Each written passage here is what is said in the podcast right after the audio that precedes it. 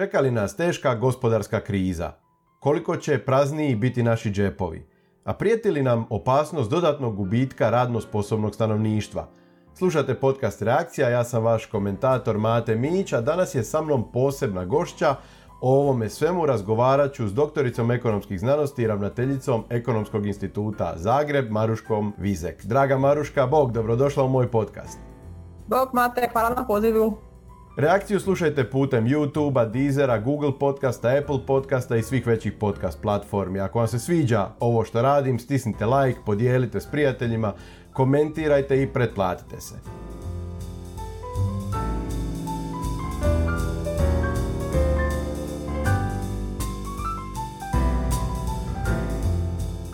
E, Maruška, sve manje ljudi ima posla u ovoj državi, država je dekretom nakratko terminirala tržište, gospodarska aktivnost stala, ali ti se ne možeš pohvaliti da si se baš previše odmarala u karanteni.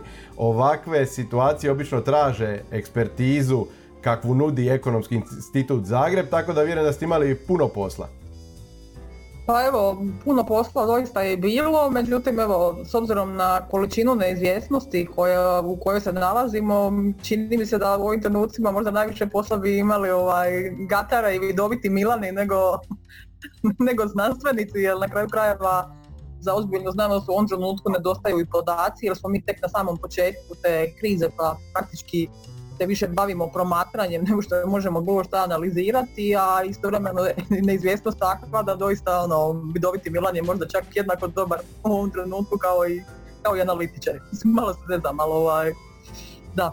A političari svejedno moraju donositi odluke, e, ne, ne moramo inače puno suosjećati s njima da bismo priznali da im nije lako, Misliš li da je baš zbog tog nedostatka dokaza, podataka trenutno moguće donijeti e, e, dalekosežne prave odluke da se negdje po putu ne dogodi neka pogreška koju ćemo onda skupo plaćati? Pa e, moguće je, međutim ono što mi imamo, na čemu možemo donositi odluke jesu iskustva iz povijesti.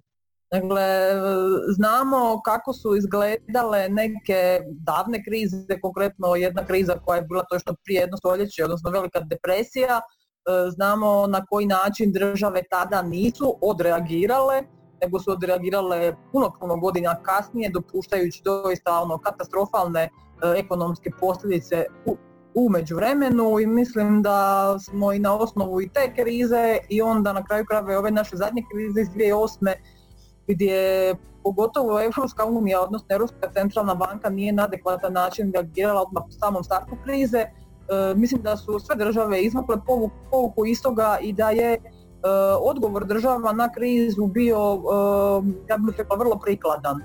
Naravno sve u ograničenjima koja pojedine, koje pojedine države imaju ili nije, nije definitivno ista stvar nemaju jednaku municiju na raspolaganju Sjedinjene američke države i Velika Britanija u odnosu na, recimo jednu Hrvatsku, ali isto tako i recimo Italiju, Španjolsku i neke druge zemlje. Dakle, nije ista stvar da li imate vlastitu konvertibilnu valutu i da li možete do neograničeno posuđivati na međunarodnim tržištima ili vam se za ono svaki posuđeni dolar i euro onako gledaju rentgenske slike i, i broje, broji ovoga stanje imunološkog ekonomskog sustava.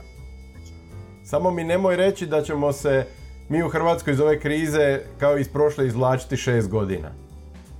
Pa mislim da je u ovom trenutku jako, ja ne vjerujem da ćemo se izvlačiti e, šest godina, pogotovo ako se ova cijela epidemiološka situacija na neki način relativno brzo uh, riješi. E, međutim, činjenica jeste da ćemo se, zahvaljujući našoj e, ekonomskoj strukturi u kojoj turizam dominira kao dominantna, kao najvažnija ekonomska grana, mi vrlo vjerojatno oporavljati malo duže zato što evo e, svi relevantni stručnjaci koji se bave baš turizmom kažu da će taj oporavak turističke potražnje potrajati i da zapravo će trebati nekoliko godina prije nego, prije nego li e, turistička potražnja se vrati na razine koja je bila 2000, koja je bila 2019. godine, a onda samim time to znači da taj naš oporavak će se e, malo odužiti. Jer naime, čemu je problem? kad tvornice prestanu raditi, te iste tvornice u nekakvom prekovremenom radu stignu nadoknaditi taj izgubljeni, propuštenu proizvodnju, međutim vi ako jedne godine ne odete na ljetovanje, teško je što sljedeće godine otići Prema tome taj gubitak tih usluga, uslužnim djelatnostima, on se jednostavno ne može na tako brzo nadoknaditi kao gubitak proizvodnje. A očekuješ li da se ostala ekonomska aktivnost relativno brzo normalizira i, i vrati na staro? Pa ukoliko, uh, ukoliko se omogući, ukoliko se mjerama podupire uh, gospodarstvo kroz cijeli ovaj uh, period koliko god on dugo potrajao, šta, šta to možemo očekivati zapravo da taj oporavak bude relativno gladak. A da, da, nije bilo, da nije bilo ovih mjera ili da te sad mjere prestanu nakon dva mjeseca, a zapravo se situacija ova nastavi, onda bi i taj oporavak i ekonomska cijena koju bismo platili e, za ovu e, karantenu i kao što se ti rekao prisilno zaustavljanje tržišta bi bila definitivno puno veća.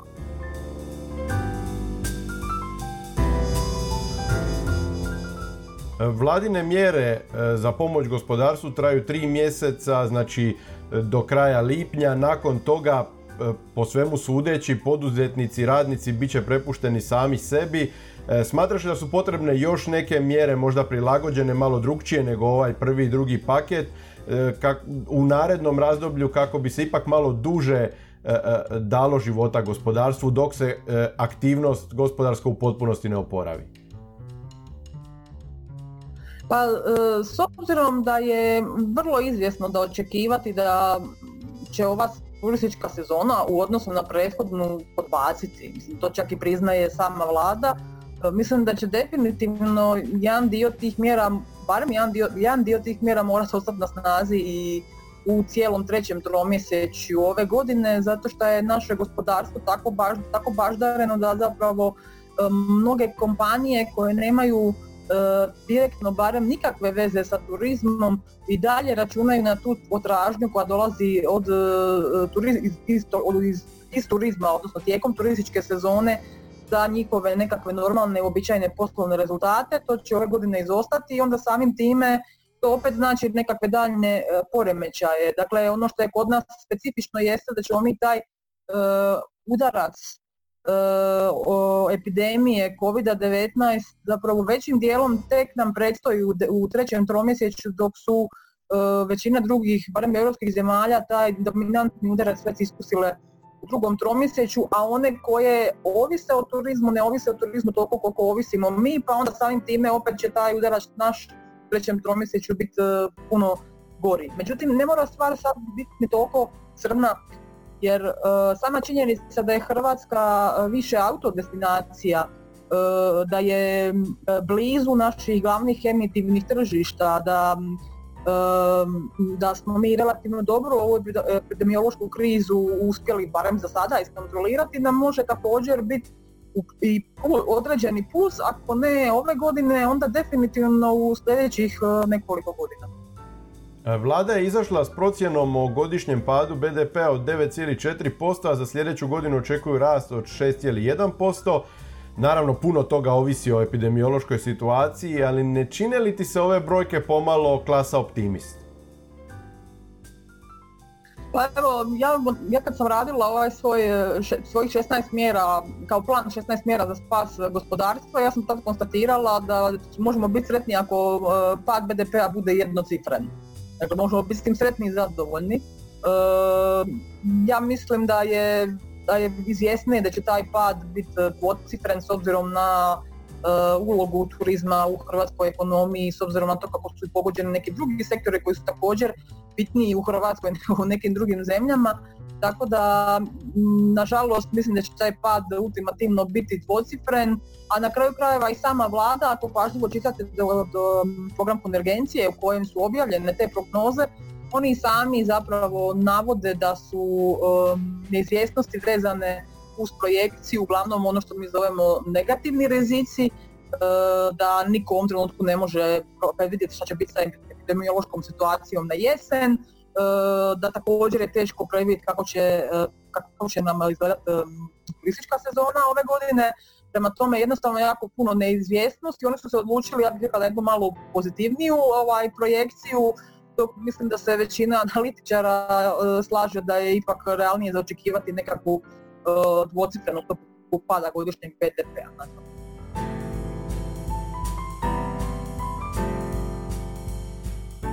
Ajmo malo ljudima demistificirati, kako kaže premijer Plenković, taj BDP. E, ministar Ćorić je izjavio da činjenica da BDP pada za građanina osobno ne znači gubitak. Mislim, što je pjesnik htio reći takvom izjavom? Molim te, možeš li ljudima malo razjasniti kako će pad BDP-a utjecati na njihove živote, njihova primanja, njihovu kvalitetu života i sve drugo?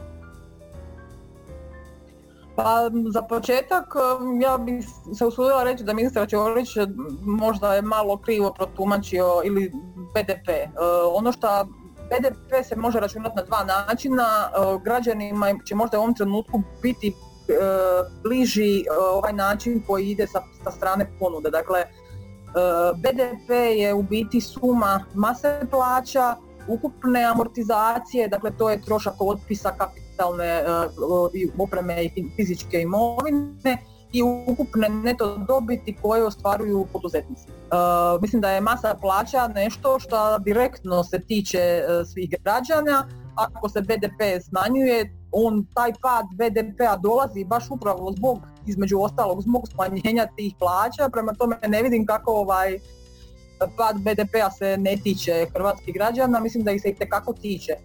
To je sa strane plaća. Ako gledate drugi način izračuna BDP-a kroz potražnju gdje je BDP suma osobne potrošnje, investicija, državne potrošnje, izvoza i od kojih se oduzima e, uvoz, onda opet ova osobna potrošnja je nešto što se direktno tiče upravo građana. Ako spada BDP, da očekivati je i vladinim projekcijama na kraju krajeva i stoji da se smanjuje osobna potrošnja, dakle jednostavno ljudi će, znači građani će manje trošiti na različite vidove dobara i usluga jer će im se dohodak, odnosno masa plaća smanjiti.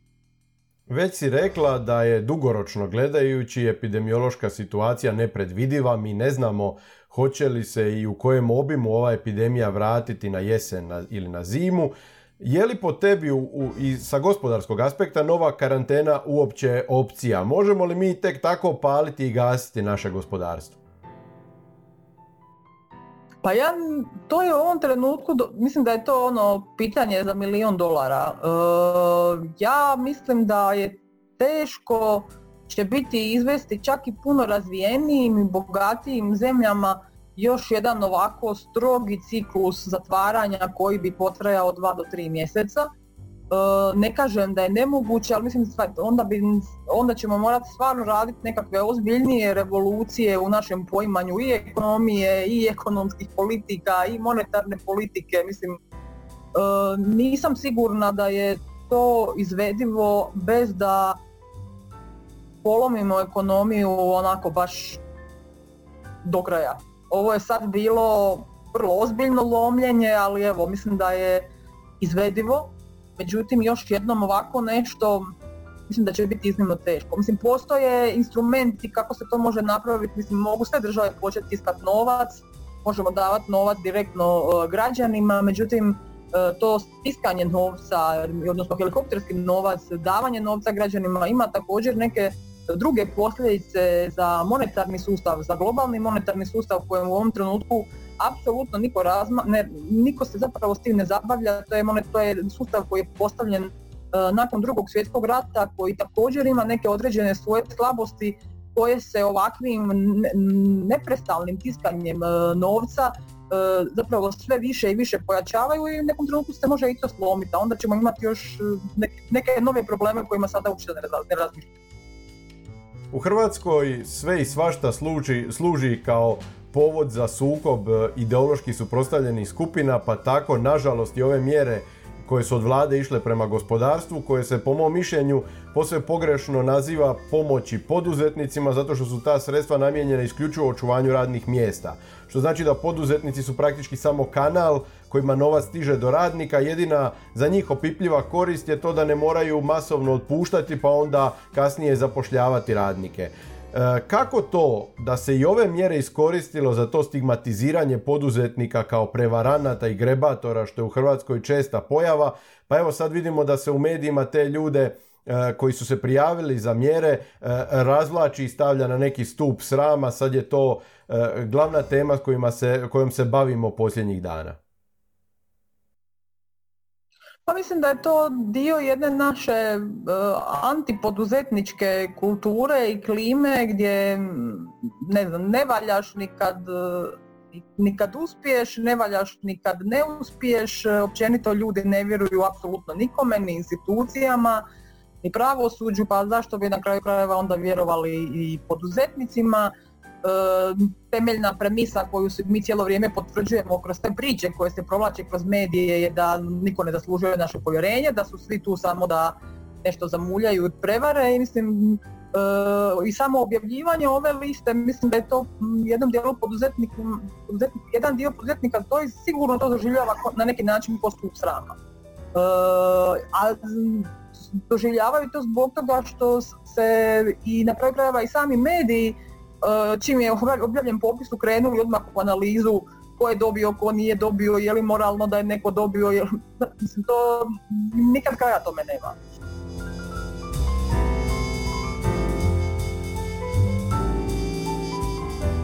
U slučaju da mi nismo sačuvali te poslove u privatnom sektoru, znamo da smo članica Europske unije, ako se, a i sama si rekla da zbog strukture našeg gospodarstva e, će se vrlo vjerojatno druge članice Europske unije, pogotovo neke iz okruženja, krenuti oporavljati brže od nas, Postoji li u tom slučaju e, opasnost od dodatnog gubitka radno sposobnog stanovništva? E, znamo da imamo otvorene granice, radnici mogu slobodno ići raditi u Europsku uniju, evo od ljeta sad i u Austriju. Prijeti li nam ta opasnost da još izgubimo radno sposobnog stanovništva uslijed ove krize? Pa ako se mi ne uspijemo oporaviti e, dovoljno brzo, odnosno ako taj naš oporavak bude trajao disproporcionalno dulje u odnosu na zemlje u okružju, onda će se definitivno taj trend nastaviti, ali mislim da taj trend čak i bez e, e, i sa tom krizom i bez te krize on je neupitan jer jednostavno ta razlika u razini plaća, odnosno razini dohotka koje se ostvaruje u Hrvatskoj u odnosu na neke naše sjevernije susjede i zemlje koje nam se nalaze relativno blizu, a koje su sjevernije od nas, jednostavno služi kao jako dobar motivator da se ljudi isele. Mi već tamo u određenom broju tih zemalja, pogotovo u Austriji, Njemačkoj, u Švedskoj recimo, a sad u zadnje vrijeme u Irskoj, dakle, ako već tamo imate prijatelju, rodbine i slično, to vam još na neki način olakšava taj odlazak. Mislim, Hrvati, naši građani su zapravo jako poželjna E, radna snaga u tim zemljama, prema tome mislim da, kriza može, sam, ako se dogodi ovaj scenarij kojem ti pričaš, da se ti trendovi mogu samo e, možda malo ubrzati, ali oni su tu bez obzira na sve to skupa jednostavno razlika između naših dohotka i dohotka u razvijenim zemljama Europske unije je tolika da, da ona je ta koja je dominantni motivator plus činjenica da zapravo naš institucionalni sustav i e, ne funkcionira i da je jednostavno kompletna atmosfera u zemlji je takva da ljudi, na, naši građani jednostavno ne vide nekog pretjeranog razloga zašto bi tu ostajali i mislim da ih tu treba e, shvatiti. Dakle, i odnosno, odnosno hoću reći da i s krizom i bez krize to iseljavanje po ovim istraživanjima, barem koje imamo, definitivno za njega glavni motiv nikad nije ni bila, sama ekonomija nego cjelokupna situacija koja se stvorila u zemlji, a ova kriza nije ništa napravila tu situaciju popravi, niti da je pogoršala do duše.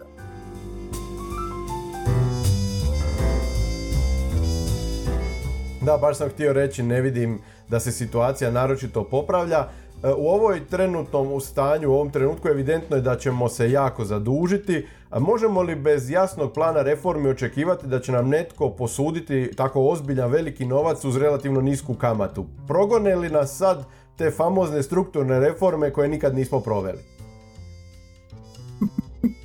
Pa da, strukturne reforme provode još iz, iz, iz 70. godina prošlog stoljeća. Ovaj, ako pogled, ako bilo koga bude zanimalo, možda ovaj, pročitati nekakve stare eh, studije ekonomskog instituta i naših znanstvenika koji su danas u mirovini, vidjet će da ono da strukturne reforme su ključna riječ koja se provlači jako dugo, dakle ne samo od droba tranzicije i samostalnosti, nego i puno prije. Što se tiče strukturne reforme nas definitivno poganjaju, međutim u ovom trenutku je zanimljivo da naša država zapravo nema nikakvih intencija da se zadržuje na međunarodnom tržištu. to je u jednom mjestu, samo na jednom mjestu vrlo stidljivo spomenuto u programu konvergencije. E, međutim, za sada se čini se da se oslanjamo isključivo na domaća na domaće izvore financiranja, dakle što krediti banaka, što mirovinski fondovi, sve uz ovoga obilatu pomoć Hrvatske narodne banke koja praktički e, aukcijama zapravo otkupljuje te obveznice i ne čini se da imamo uopće ikakvu namjeru, barem za sada se to ne vidi, za izlazak na međunarodna tržišta kapitala ili za traženje stand-by aranžmana od MMF-a. Ono što je također jako zanimljivo jeste da uh, u ožujku je u saborsku raspravu trebala biti puštena nacionalna razvojna strategija za, za sljedećih deset godina u kojoj su zapravo trebali biti definirani ti neki naši glavni razvojni strateški ciljevi iz kojeg bi onda proizlazile te e, famozne strukturne reforme. E, međutim, nije jasno što se dogodilo sa tom razvojnom strategijom, dakle te, te, rasprave u Saboru nije bilo, to je definitivno naš ključni dokument u kojem bi trebalo biti popisano šta mi to želimo postati i na kojim metodama bismo to trebali ostvariti. Uh, u u planu reformi za, e, šta, koja se radi također, koja je isto također objavljena jučer, e, ta, taj dokument, ta naša nacionalna razvojna strategija se izrijekom spominje svega dva put. E, što je isto tako jako čudno. Dakle, mi imamo taj nacionalni program reformi koji gradimo jednom godišnje, paralelno s njim su sad već trebali imati nacionalnu razvojnu strategiju. Bilo bi logično za očekivati da se na neki način te plan reformi povezuje sa našom dugoročnom strategijom. Međutim, Strategija se spominje dva put, jednom na, vezano za nisko ugljično gospodarstvo i drugi put čini mi se da energetsku učinkovitost e, e, zgrada. Prema tome ništa sad nešto substancijalno bitno e, za naš dugoročni ekonomski razvoj. Je li možda to sve stavljeno na čekanje? Pa čini se da je, ali ja možda sa pravom, zato što E, nakon iskustva sa ovom e, pandemijom mislim da je i slijepcima jasno e, da se tako izrazi malo derogativno da je ovaj da je naš model razvoja jednostavno isrušen i da nama trebaju nekakvi ozbiljni pomaci, međutim za te ozbiljne pomake to ne možete napraviti preko noći, potrebno je E, jako dugo i, i, i vremena i strateškog promišljanja i odlučivanja, a i nacionalnog konsenzusa da se neke stvari ozbiljno zaokrenu u ovoj zemlji, e, a istovremeno do toga nema, e, s obzirom da je strategija pisana u neka druga vremena kad mi možda se nismo s tim suočili, možda nam nije bilo do kraja jasno, pošto nam je sad jasno šta nam se točno, ono, šta su točno ekonomski uvalili, E, možda bi bilo dobro da se napiše iz početka, ali prvo bi bilo dobro da strategiju vidimo. Za početak, jer nismo je ni vidjeli. Platili smo je jako puno, ali je vidjeli nismo. Draga Maruška, puno ti puno hvala na ovom razgovoru. Nema na čemu, Mate. Hvala i tebi i veliki pozdrav svojim e, gledateljima i slušateljima. Dragi slušatelji, slušali ste još jednu epizodu podcasta Reakcija. Reakciju slušajte putem YouTube-a, Deezera, Google podcasta, Apple podcasta i svih većih podcast platformi. Ako vam se sviđa ovo što radim, lajkajte, komentirajte, dijelite i pretplatite se. Bog svima, doviđenja!